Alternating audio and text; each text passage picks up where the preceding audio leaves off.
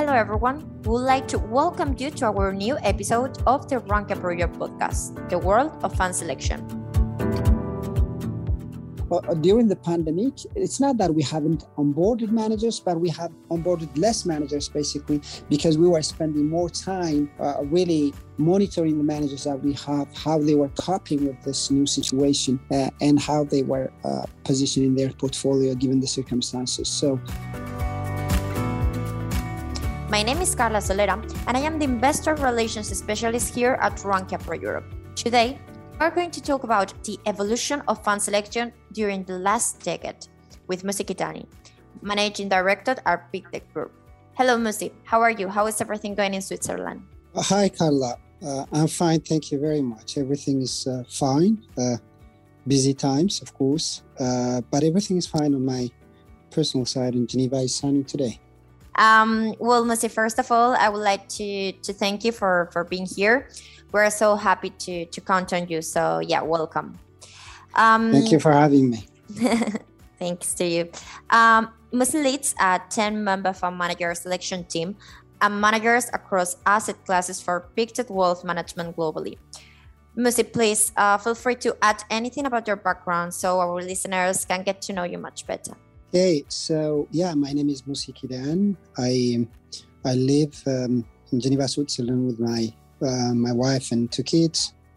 I have been at Pictet for the last almost 16 years now, um, and I joined um, uh, the firm to set up really the the manager selection business on the traditional fund side. Um, and over the years, uh, the team has grown. Today, we are um, 10 analysts uh, working on the team, covering most asset classes globally. Um, we uh, we sit at the private banking, uh, the, the, wealth management business of the bank, and we cater to uh, the wealth management clients uh, globally uh, with our with our selection. We are part of the investment platform at Pictet Wealth Management, which are this is the entity that's responsible for managing clients' assets, both uh, discretionary and advisory assets. Mm-hmm. Thank you, thank you, Mussie, for for sharing uh, a bit of your, your life. So, well, I would like to start this conversation by highlighting probably two of the most important components and events in recent years: the pandemic and ESG. Yeah. The pandemic has caused huge economic consequences, but what kind of adjustments have you made in your selection process due to COVID 19? Are you going to change your portfolios permanently due to the possibility of another pandemic, economic crisis, etc.?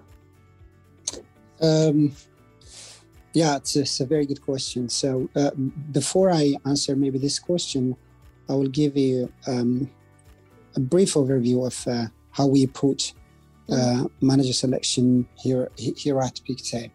Mm-hmm. Um, so basically, our uh, our selection tool or our approach is really to create a toolbox um, that's uh, necessary and useful for um, really uh, managing our clients' portfolio in line with the uh, tactical, uh, well, well, strategical, strategic and tactical asset allocation decisions that are made by our uh, our investment committee. So we work hand in hand with our investment committee, uh, and whatever managers or funds that we select um, have direct relation to what we, how we see the world, how we are positioned, and so on. So in a way.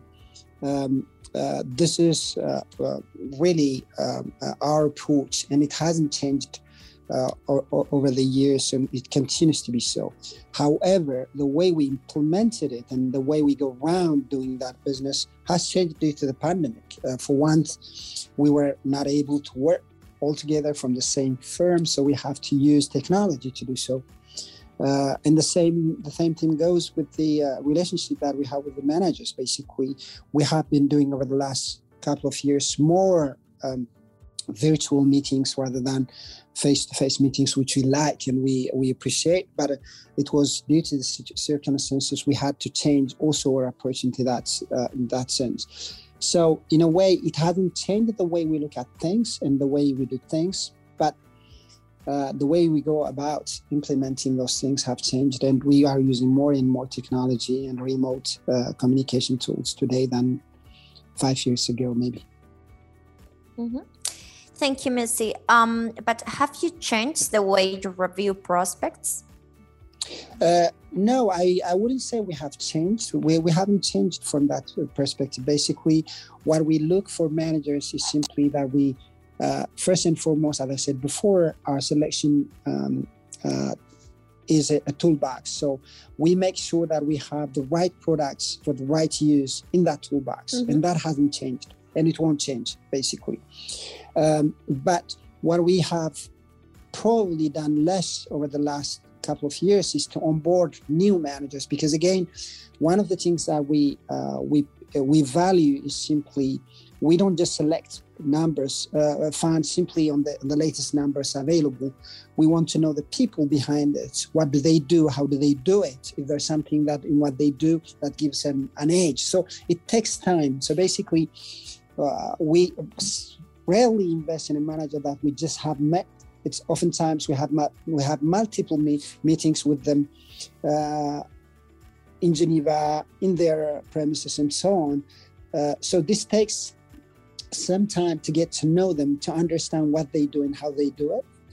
Um, and this was probably uh, uh, not possible, or at least not possible the way used we used to do uh, during the pandemic. So uh, uh, during the pandemic, it's not that we haven't onboarded managers, but we have onboarded less managers basically because we were spending more time uh, really monitoring the managers that we have, how they were coping with this new situation, uh, and how they were uh, positioning their portfolio given the circumstances. So uh, that's probably what what has changed. Uh, um, the change that I can I can think mm-hmm. of. Mm-hmm. Um, so after all that we have covered, um, would you like to probably tell the listeners uh, which aspects you, do you consider most important when selecting funds for a portfolio?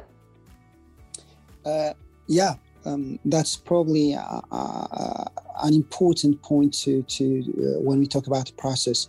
So, as I said before, uh, we we like to take our time to understand mm-hmm. and really capture the essence of a given strategy.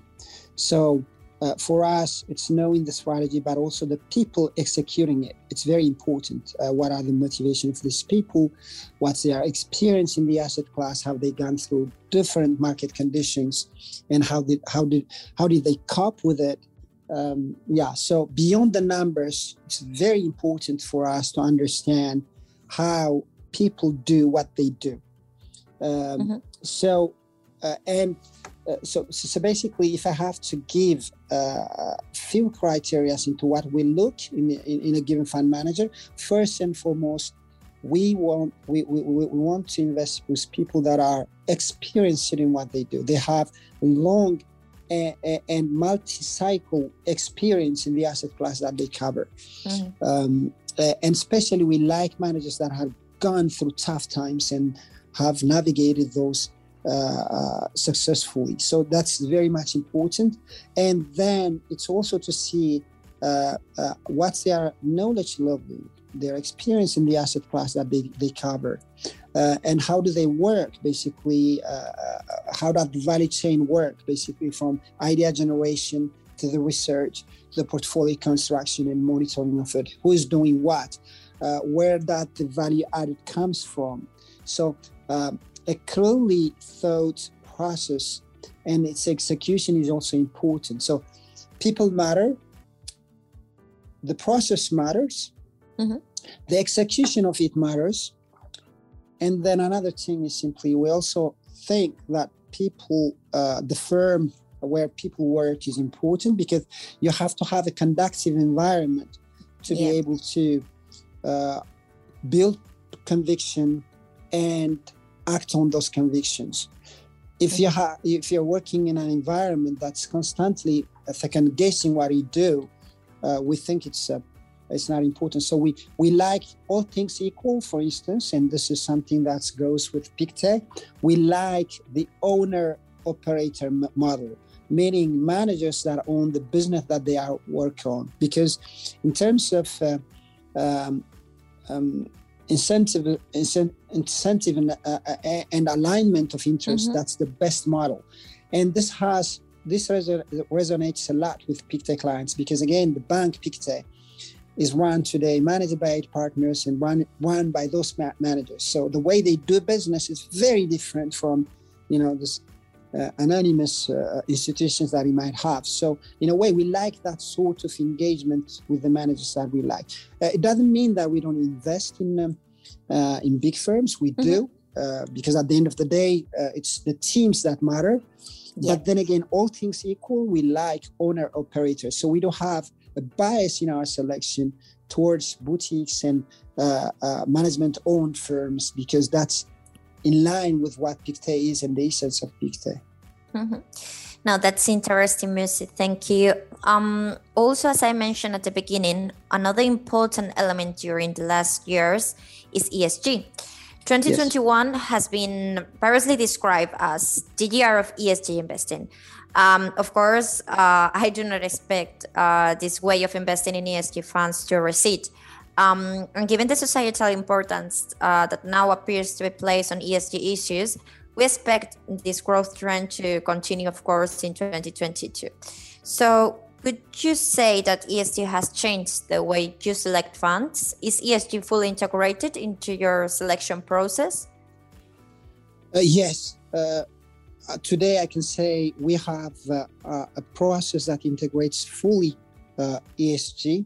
Mm-hmm. Um, we have intensely worked over the last few years um, to integrate those ESG considerations and mm. spec- uh, and more specifically to design a, a robust methodology to do so. And we do have our own proprietary method, and this is firm wide uh, methodology. So mm-hmm. our colleagues on the alternative asset management, uh, on Pictet Alternative uh, Advisors or PAM, Pictet Asset Management, we don't have the same view, a firm-wide view uh, in terms of how we evaluate uh, f- uh, managers with regards to, to ESG. And the the, fra- well, the the process really is framed or based on four main pillars.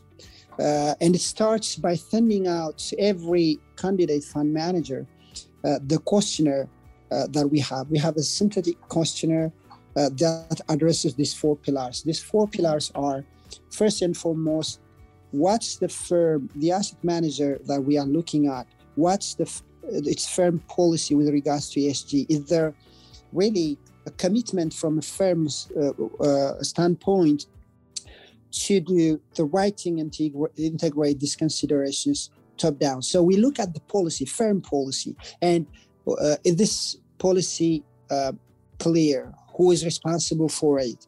Uh, how is it?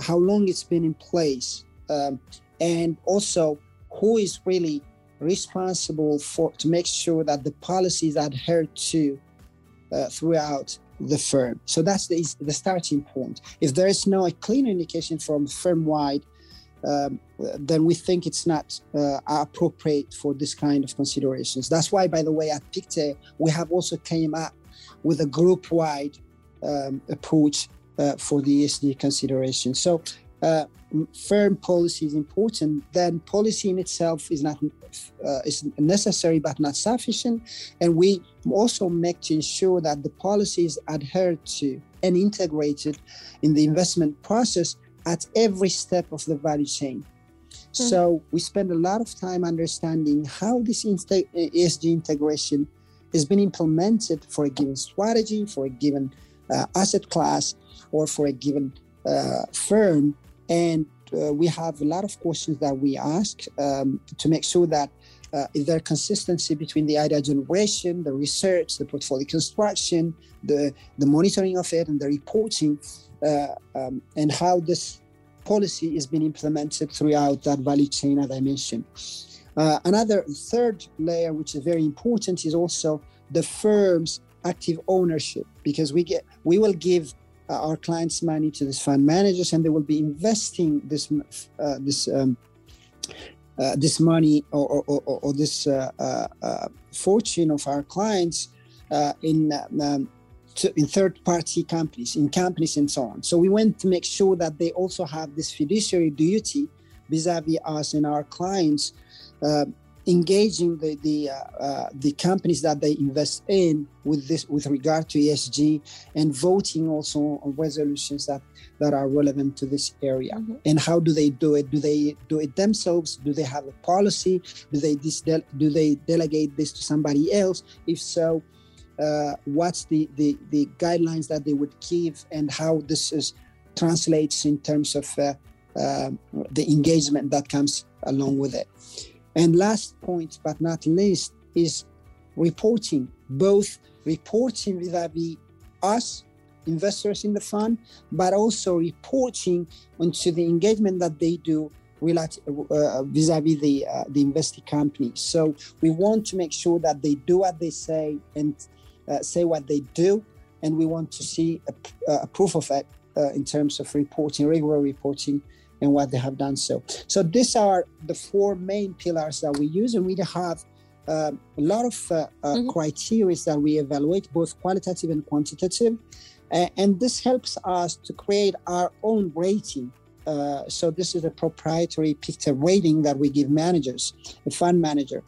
Um, so now, for instance, since la- uh, last year, we don't have this SFDR classification, but the process that I mentioned had started before. So we were doing this even before SFDR became mandatory and managers were classifying their funds. So what we do now is simply we have our own rating and we make sure that it's consistent or the SFDR classification that the managers give us is consistent with what we uh, evaluate. So you know, uh, and this is not always the case, by the way. Mm-hmm. We have we have had a number of occasions whereby a manager would say, uh, "This is an Article 8," and when we do our own rating or, or, or through our own rating, we think it's not. It doesn't deserve that rating, so we keep our rating. It's the most important for us, but uh, uh, at the same time, we also look at what the manager says that they, uh, how they are classified. Um, so at any rate, we don't rely by SFDR, but uh, uh, we make sure that our ratings or, or, the SFDR is consistent with our rating. Mm-hmm. Um, no, the to be honest, the truth here is that of course ESG is, is an important topic, and I think that every or most of the investors now and are trying to apply ESG into into their portfolio. So it's important how to integrate ESG into into this. So, well, Mussie, on on top of that, I would like to know more about Pictet. So, how is Pictet's uh, scorecard applied? Uh, so, uh, when you talk about scorecard at Pictet, Pictet is um, uh, a big firm. Uh, mm. So, you have um, Pictet Asset Management, which is the uh, institutional money management fir- branch of the firm. so, Pictet Asset Management, they do invest directly in companies. So they do have their own, uh, well, consistent with the, the, the methodology that I, I, mentioned, but they are, the rating that they do is a company level scorecard. Okay. So I, am not going to talk about that because that's um, mm-hmm. uh, another business. I'm going to talk about the scorecard that we give at Pictet Wealth Management, and more specifically, the scorecard that we give fund managers and the, for the funds that we have in the approval list. Mm-hmm. So, as I said before, that scorecard is based on four pillars uh, um, the asset manager firm's uh, ESG policy, the integration of that policy in the investment process, the active ownership or engagement that these managers do vis a vis the, uh, the companies, and lastly, the reporting. Uh, by the way, Pictet Asset Management is also one of the um, uh, asset managers that we use on the wealth management side. Uh, so they also go through the same evaluation process like every other firm, asset management firm. So uh, we do have also a scorecard for each Pictet fund that we use in our wealth management client portfolio management um, portfolios. So mm-hmm. everybody goes through the same process as far as we are concerned. And this scorecard is goes from zero to five or from one to 5 Mhm. five being the best the most integrated and then or, or even beyond integration five is really uh, positive impact uh, uh, uh, it's a type of approach what we, you would call SFDR article 9 and then we have uh, on the other extreme uh, we don't have a firm that's zero today for now but we have firms that are around 1 1.5 and these are really those fir- firms doing minimum in terms of ESG integration today. Um, so each and uh, today we don't have more than 200 funds in our uh, approved active uh, funds uh, approved in our list, and for each of these funds we don't have rating, uh, so we know if they are um, rated four, three, two, five, one. We know that, and then in parallel we do have also the managers their own the SFDR classification. So basically, um, if a, a fund says uh, they are Article 9, we expect from our rating they, they have to be on, on the four and five level. Um, otherwise, uh, we think they are not they are not yet there. Um, and um, you know, so we have also a mechanism of verifying that. I don't know if uh, this is what he uh, uh, this gives you uh, a hint at least onto what we do. Um, thank you, Mussie. And uh, last but certainly not least, um, also, well, we are close to the end, so I would like to to squeeze in uh, maybe this question. Um, so yes, I was saying, uh, you describe your responsible investment portfolio. Also, I think it would be great if you could tell us um, what is your biggest challenge uh, when when selecting funds at Pictet. Yeah. yeah. So, with regard to our um, uh, responsible investment mandate, which is called uh, MARI portfolio, multi asset responsible investment portfolio. Um, and we have been managing this, uh, this fund for uh, quite some time now. And the reason why we developed also the uh, proprietary rating for funds is simply because uh, back then there was no SFDR to rely on, or there was no meaningful third party uh, evaluation. So we had to create that ourselves so that when we use a given fund in our portfolio, in this uh, responsible investment portfolio, it was consistent with what we want to achieve. So that portfolio is really follows the same uh, strategic and tactical asset allocation as the rest of the portfolio. Where the difference comes is simply into how we implement those decisions and the instruments that we use to implement that portfolio. Uh, so basically, we want to make sure that uh, the bulk, uh, and this is at least 70% of the assets that we have, or, or the, the, the, instruments that we use in this uh, responsible investment portfolio, are consistent with the ESG uh, uh, rating that we want. So, for instance, uh, we want to have, uh, to give you an equivalent, uh, we want to have at least 70% of the underlying instruments being Article 8 or 9. Mm-hmm. Uh, which is, uh, but we look at the equivalence, if you will, rating, internal waiting for that. Uh, as I said before, sometimes managers tend to be conservative. They say they are Article 6, but when we do our analysis, they do a tremendous job and they could pretend they could uh, easily graduate to Article 8. And we engage them to tell them, you know what, we have looked into our, your strategy, we have done, why, why, why have you classified this fund Article 6?